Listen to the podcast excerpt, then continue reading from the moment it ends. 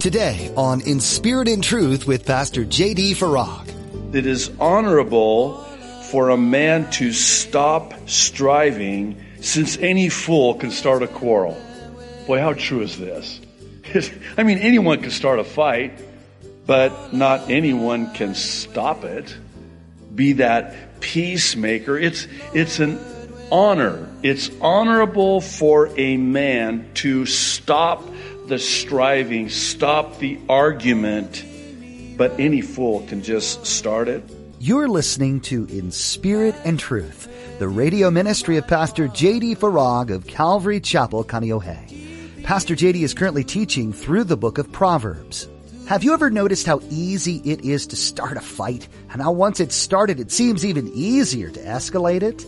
In today's message, Pastor JD discusses the importance of being a peacemaker rather than someone who creates tension or strife. Are you a peacemaker or do you contribute to fights? Now, be sure to stay with us after today's message to hear how you can get your own copy of today's broadcast. Subscribe to the In Spirit and Truth podcast or download the In Spirit and Truth iPhone or Android mobile app. But for now, here's Pastor JD in Proverbs chapter 20 with today's edition of In Spirit and Truth. Proverbs chapter 20. We finished chapter 19 last week. We'll pick it up in chapter 20 and we'll see how far we go. Again, we're not in any hurry. I don't think any of you are complaining. At least nobody's complaining to me anyway. So we're not going to rush through this amazing book of wisdom. All right, let's jump in. Verse 1. Wine is a mocker. Strong drink is a brawler, and whoever is led astray by it is not wise.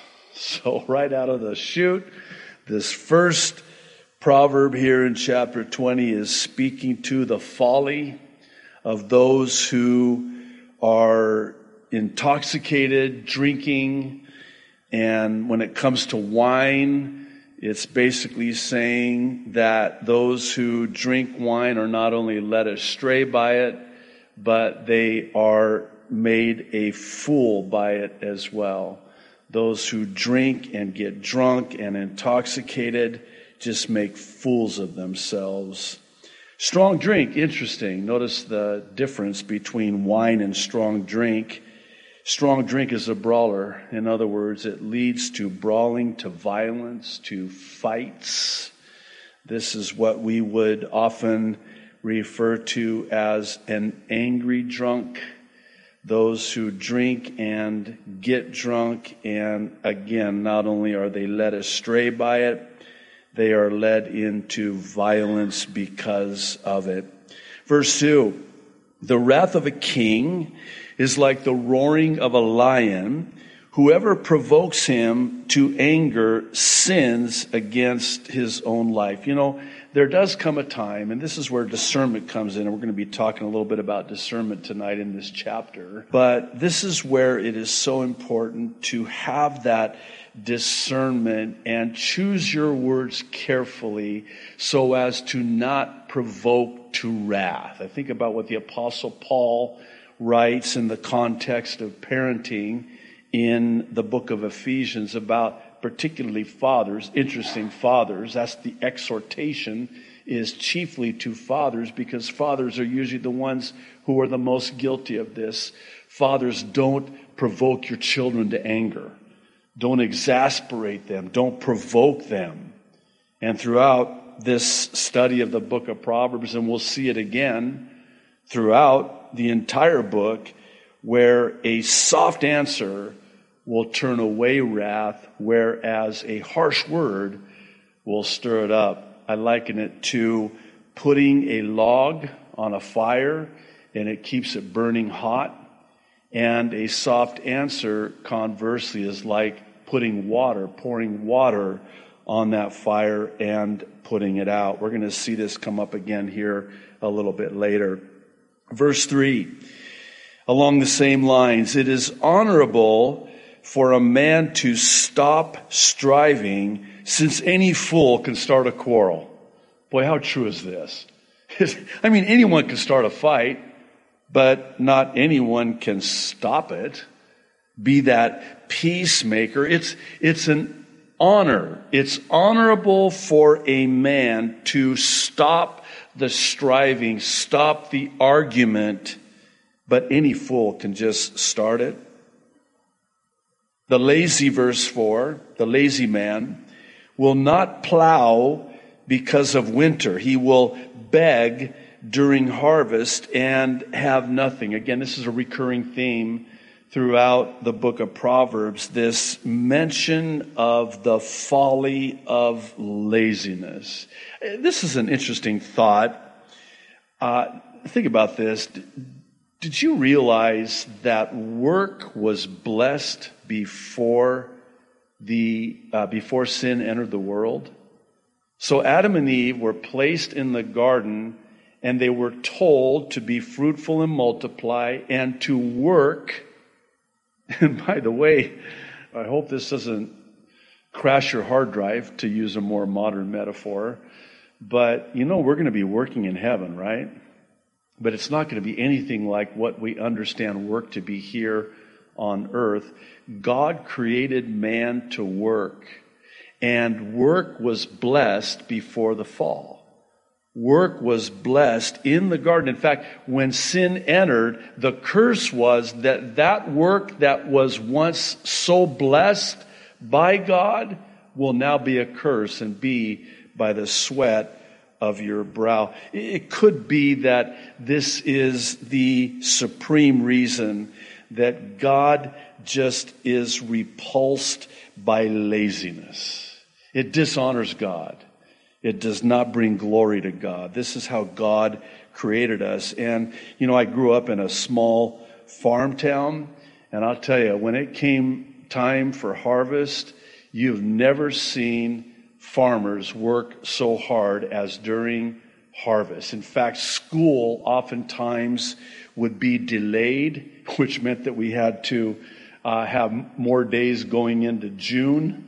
This is on the mainland. I know here in Hawaii, what the kids are out in like March.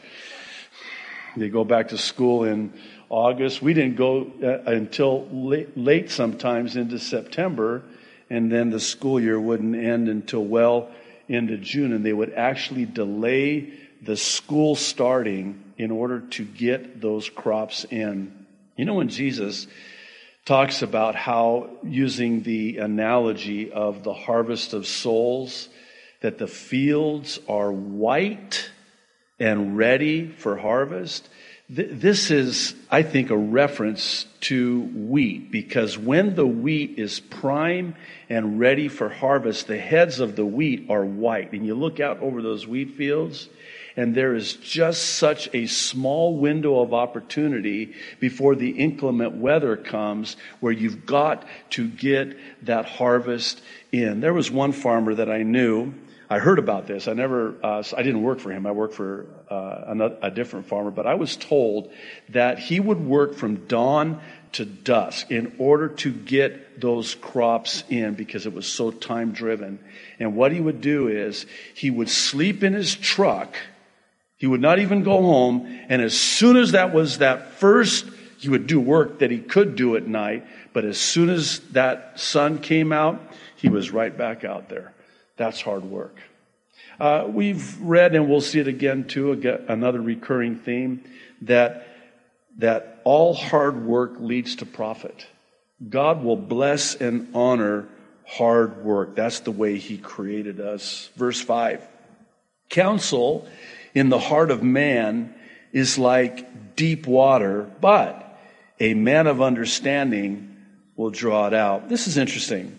So, you know how it is sometimes when you're talking with somebody and there's such a depth you know, as opposed to when you're talking with somebody and it's so surfacey, it's so shallow, and you realize you cannot have a deep conversation with them. At best, you're, you're only gonna, it's just real surfacey. How you doing? Fine. How you doing? Fine.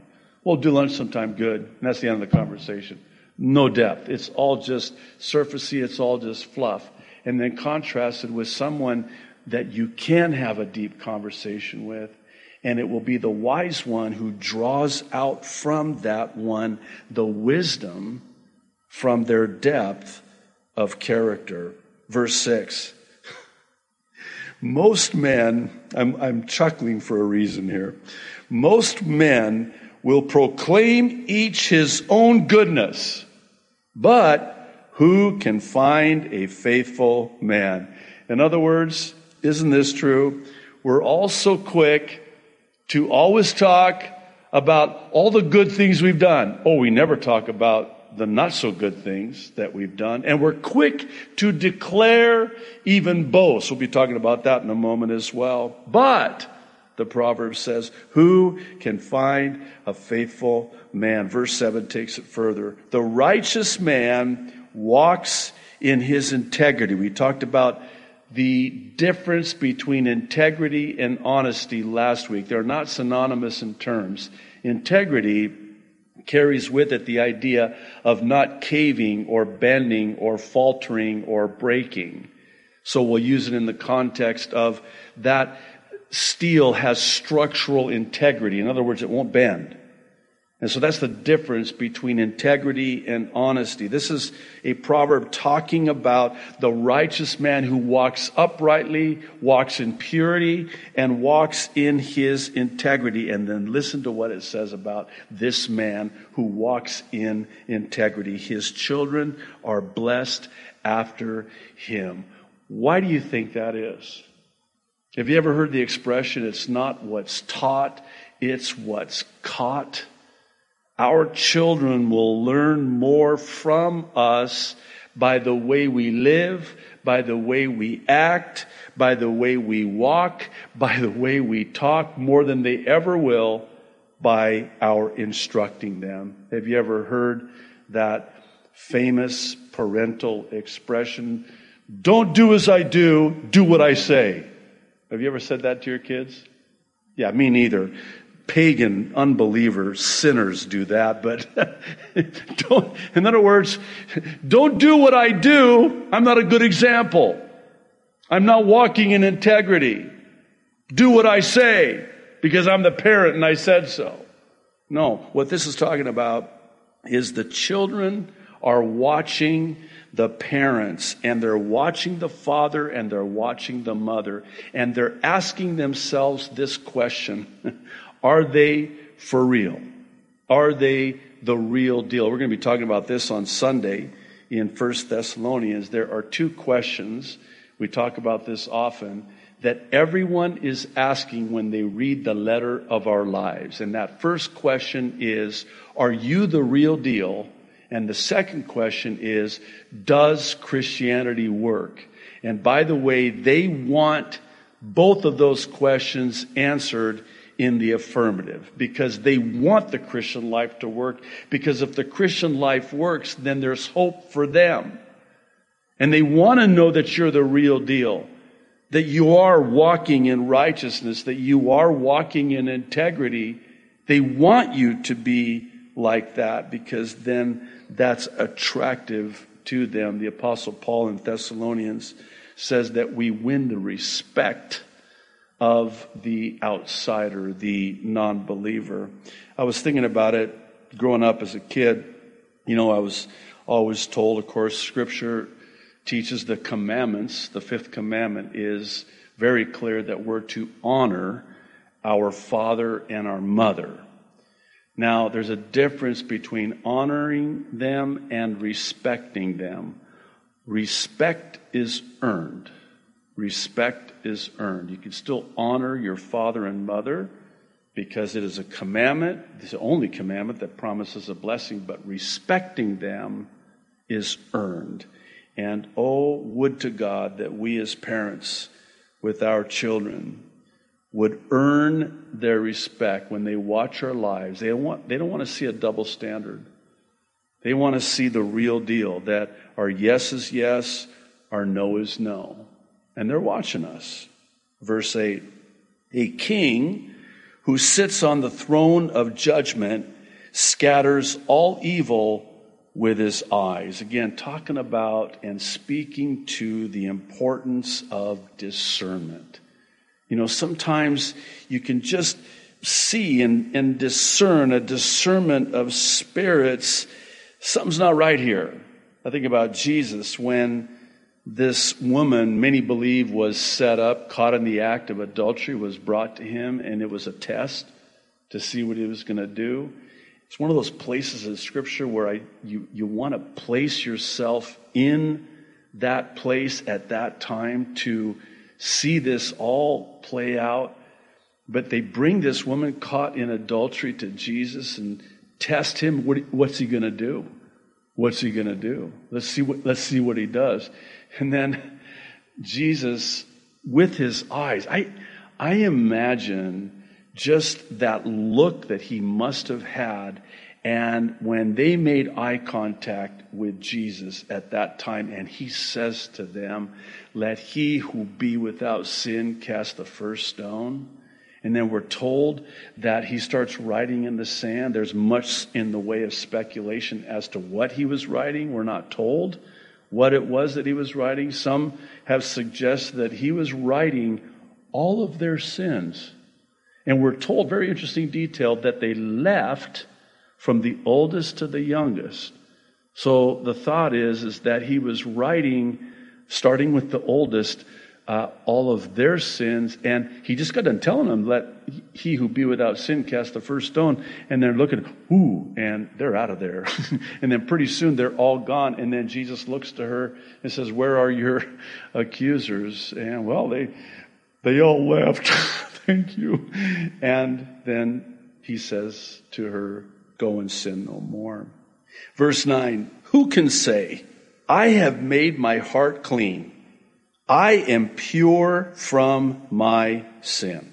That's a good question. Who can say, I have made my heart clean? No one can say. That's a rhetorical question. Who could ever say, I am pure from my sin? In other words, it came by my hands. No, it did not. It came by Christ's imputed righteousness. In other words, I, I see this word imputed as inputted.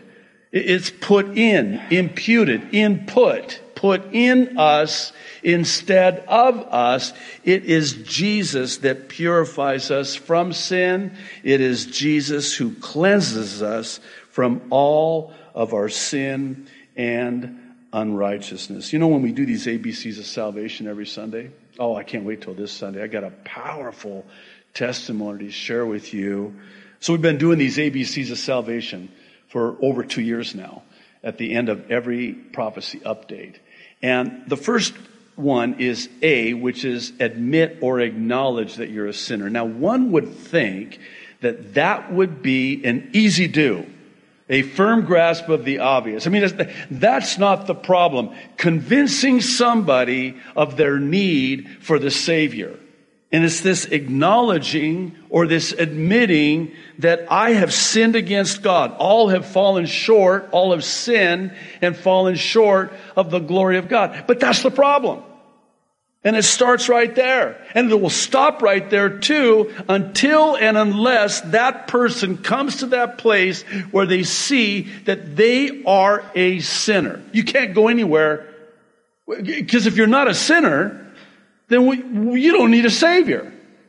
If you cannot come to that place where you acknowledge that you are a sinner, you'll forgive me for saying it like this, but you're not in the market for a savior because you're not a sinner. You see how important it is? So you're on the street and you ask the average person if you're sharing the gospel, hey, if you were to die today, do you think you would go to heaven?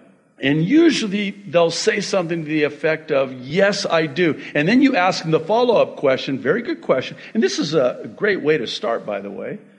So you ask them the follow up question, why? And here's what you'll usually get as an answer 99.9% of the time. Well, I'm a good person. No, you're not. You might be a good person, but the Bible says you will never be good enough. And this is where it's important, and we're going to be talking about this at the conclusion of our Bible study tonight. This is why it is so important sometimes to take somebody back to the law. Because when you take them to the law, it's not the only way, but sometimes it's a good way to get that person to the place where they realize that they have broken the perfect standard of God's righteousness. They have broken God's law. And you take them to those Ten Commandments. And the Bible says if you've broken one of them, it's like breaking all of them. So you take them and you talk to them about have you ever, like, you know, coveted your neighbor's new car when they pulled up in the driveway? And you're like, oh, that, you just broke God's law. You know what the penalty is for breaking God's law? Oh, it's death. The wages of sin is death, Romans 6:23. As long as they think that they're a good person, you cannot go anywhere with them. You've got to bring them to that place where they realize that they have sinned. Otherwise, they're not interested in, in the Savior. This is a biggie. And this verse 9 is actually something that can be used in witnessing and sharing the gospel in our evangelizing because nobody can say this. You, you, cannot, you do not have the ability to make yourself clean and pure from sin. Only Jesus could because he was the only one that was perfect, that was pure. And he became that sacrifice for you instead of you because he was perfect. And you believe in him, you put your trust in him, and you call upon him, acknowledging your sin and for the forgiveness of sin. And the Bible says you will be saved. It's that simple. But again, and I'm sorry if I'm repeating this, I don't know that it's possible to overstate the importance of this. You cannot share the gospel with somebody who does not see themselves as a sinner. You're dead in the water until they come to that place. Verse 10 Diverse weights and diverse measures, they are both alike. Oh, yeah? What are they both like? Oh, they're like an abomination to the Lord. I know that's a different way to read and quote the verse. Uh, an abomination? That's like, on a scale of 1 to 10, it's a transgression, it's an abomination, it's a 10 on that scale in the eyes of God.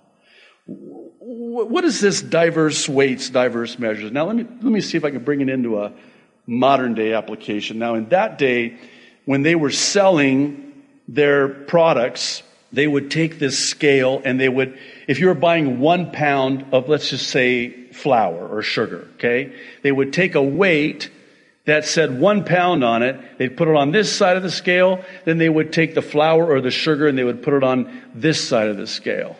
So how, how did you know that you were buying a pound? Because it evened up with the weight. Well, what if that one pound weight isn't really one pound? It's easy to dismiss Old Testament books as ancient texts that hold little meaning for you today.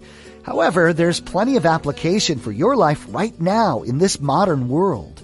The book of Proverbs is one that specifically provides advice, admonishment, and encouragement for your life as a follower of Christ. As you listen to Pastor JD's message today, though, you may have realized that you don't have a personal relationship with Jesus. If that's the case, we'd like to encourage you to change that right now. We have a simple guide that will tell you more. Just visit inspiritandtruthradio.com and click on the ABCs of Salvation under the Resources tab. This will tell you why it's so important to put your faith in Jesus and how easy it is to start a relationship with Him. We'd love to hear from you too, and we're available to answer any questions you may still have. Please get in touch with us through our contact form on our website. Again, that's in spiritandtruthradio.com. If you're in the Kaneohe area, we'd love to have you join us for our worship services. Bring your friends and family along too. It's a great time of fellowship and learning about God with Pastor JD be sure to let us know that you're a listener of In Spirit and Truth when you visit. Find out more about Calvary Chapel Kaneohe at our website, inspiritandtruthradio.com. With that, our time with you has come to an end. Thanks for being part of our study here today. We hope you'll tune in again to continue studying the truths found in the book of Proverbs, right here on In Spirit and Truth.